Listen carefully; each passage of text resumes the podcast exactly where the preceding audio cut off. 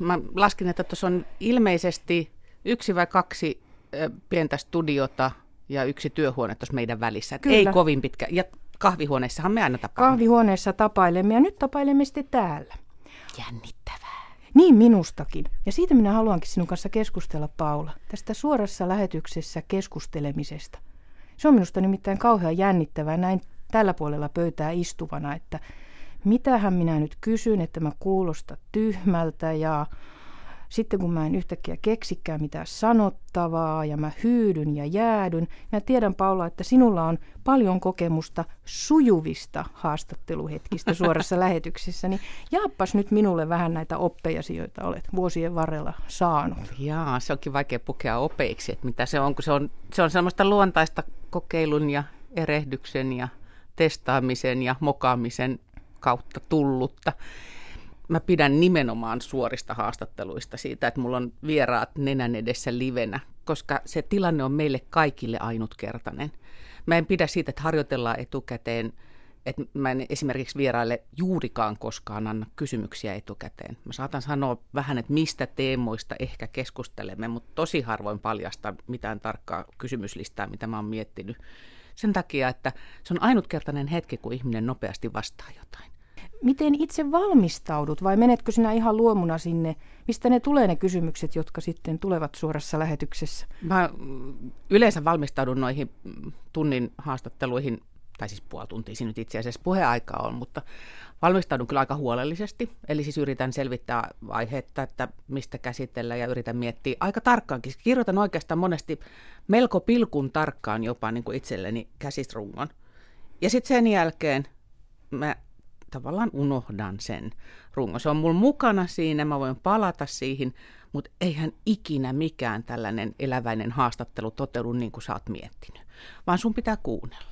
Tärkeintä on kuunteleminen. Anna Paula Jokimies nyt konkreettinen esimerkki, koska mä tiedän, että eilen Radio Suomessa sinulla oli tämmöinen haastatteluilta. Joo, kaksi Ke- adoption tehnyttä naista studiossa, hirveän herkkä aihe ja haastateltavat sano molemmat alussa, ennen kuin oli mikrofoni tavattu, että, että kauheata, että me ruvetaan kuitenkin itkeen. Mä sanoin, että ei mitään, niin minäkin rupeen, koska me kaikki eletään sitä samaa hetkeä ja samaa tunnetilaa siinä. Kerro kohta, itkettiinkö, mutta nyt just tähän, että miten sinä tämmöiseen adoptio, niin miten sä teit sitä valmistautumista, minkälaisista asioista sä etsit ja minkälainen käsis tuli, mitä isoja aiheita, miten se sitten konkretisoitu? Um, No tietysti vähän tilastoja siitä, kuinka paljon on lapsettomia perheitä, kuinka paljon Suomessa tehdään adoptioita, kuinka paljon tehdään kotimaisia adoptioita, kuinka paljon ulkomaisia adoptioita, minkälaisissa tilanteissa adoptoidaan, mitkä on ne syyt, siis miksi tehdään. Se on sitä semmoista niin kuin perustietoa, mutta sitähän mä en itse asiassa käyttänyt lähetyksessä ollenkaan. Mutta se on juuri sitä, että faktat siellä taustalla hallussa. Faktat on hallussa. Sen jälkeen mä rupean miettimään, että mikä mua itseäni oikeasti askarruttaa siinä. Ja kun mua aina kiinnostaa päästä niin kuin siihen ihmisten tunnemaailmaan. Että mä, se asia on hallussa, mutta mä jätän sen sinne sivuun lepäämään ja keskityn enemmän siihen, että, että mitä tavallisella ihmisellä herää kysymyksiä siinä adoptiossa. Miten ne ihmiset kestää sen jonossa odottamisen? Tuleeko niille missään vaiheessa se olo, että haluaisi painaa peruutusnappulaa, että ei tämä ollutkaan hyvä juttu. Kaikki tällaisia juuri niitä niin sanottuja tyhmiä kysymyksiä. Ne kysymykset, mitkä ensimmäisenä tulee mieleen, niin ne on niitä, joita yleensä pitää kysyä.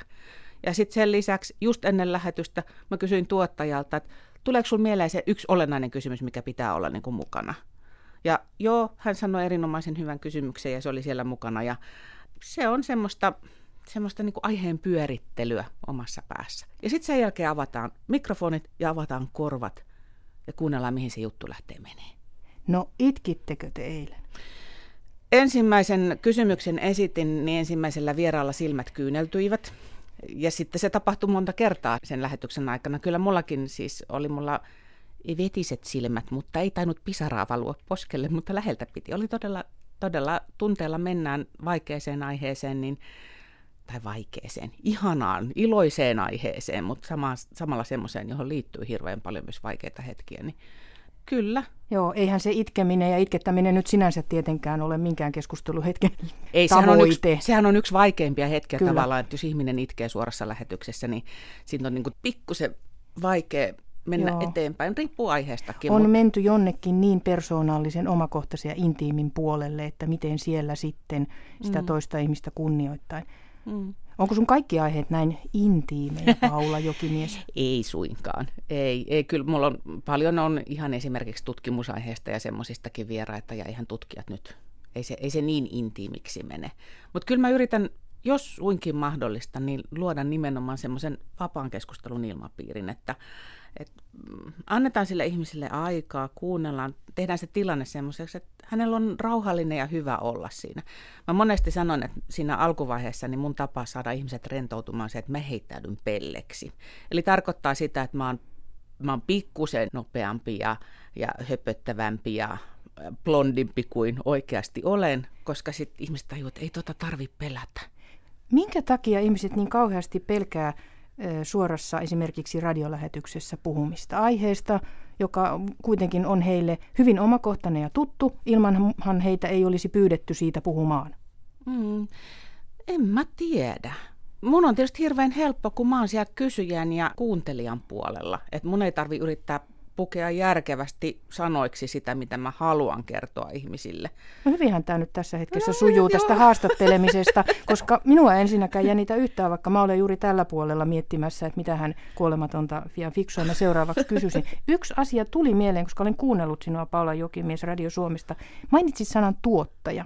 Ja Mikä hänen roolinsa sitten sen keskustelun aikana on siinä teidän... Keskustelun aikana hetkessä. tuottajana aivan sivuroolissa siinä mielessä, että hän, hän istuu lasin takana ja yleensä keskittyy kuuntelemaan niin, että hän miettii, että mistä voi napata pätkiä tai lyhennellä. Että hän on hiljaa, hän ei puutu siihen Eli keskusteluun hän ei millään huuda tavalla. sinun Ei. korvanappi, niin kuin kaikki aina kuvittelee, Ei. että tuottajat huutelee Ei. korvanappeihin ohjeita ja kysymyksiä. Voi jossain tapauksessa huudellakin, mutta Ahaa. meillä on semmoinen, että me tehdään kyllä ihan niin kuin, me, me ollaan hyvin omavaltaisia. Eli tuottaja on niin kuin tukena kaikessa mahdollisessa valmistelussa ja muussa, mutta sitten sen, se koko haastattelu lepää kyllä ihan minun varassa. Tai sitten kollega, jos meitä on kaksi, niin silloin toinen saa tulla siihen mukaan ja heitellä kysymyksiä väliin ja muuta. Että se Okei. riippuu siitä. No nyt sun pitää jo kertoa kaikille, jotka eivät ehkä ole ihan kärryillä Radio Suomen ohjelmistosta, että milloin näitä tämmöisiä keskusteluja voi kuunnella Radio Suomessa. No esimerkiksi tiistai-iltaisin. Olen aika vakituisesti tiistaisin. Keskusteluosuus tulee 19 ja 20 välillä. Tiistai-ilta 18.21 välillä on tätä valtakuntaani. Mutta minä ja Sanna Pirkkalainen teemme tiistaita yhdessä, että vuorovedoin. Mikä on seuraava aihe tai aiheita, mitä syksylle on sinulla luvassa, Paula Jokimies? Ensi viikolla kuule, tuodaan vähän naminamia elämään. Siis ajattelen, että syksy, mä, mä oon just tällainen, että oho, kai se ei ole syksy ja minä en jaksa mitään ja elämä murjoo ja kaikki on harmaata ja ei kannata yrittää ja pieleen se menee kuitenkin. Ja sitten on sellaisia ihmisiä, joilla on sisäinen aurinko. Niin mä haluan, että miten sitä aurinkoa voisi tuoda itsellekin. Se on viikon päästä. Joo. Kiitos lämmin näistä hyvistä neuvoista. Eli voi heittäytyä vähän pelleksi ja Esität sitten just ne tyhmät kysymykset. tyhmät kysymykset, joo. Ja se, että sitä ei kannata pelätä sitä tilannetta, koska siinä on kuitenkin kyse jostain asiasta. Ei, pieni jännitys on hyväksi, mutta sitten sen jälkeen kannattaa nauttia ja, ja tehdä se tilanne semmoiseksi, että ne muutkin nauttii.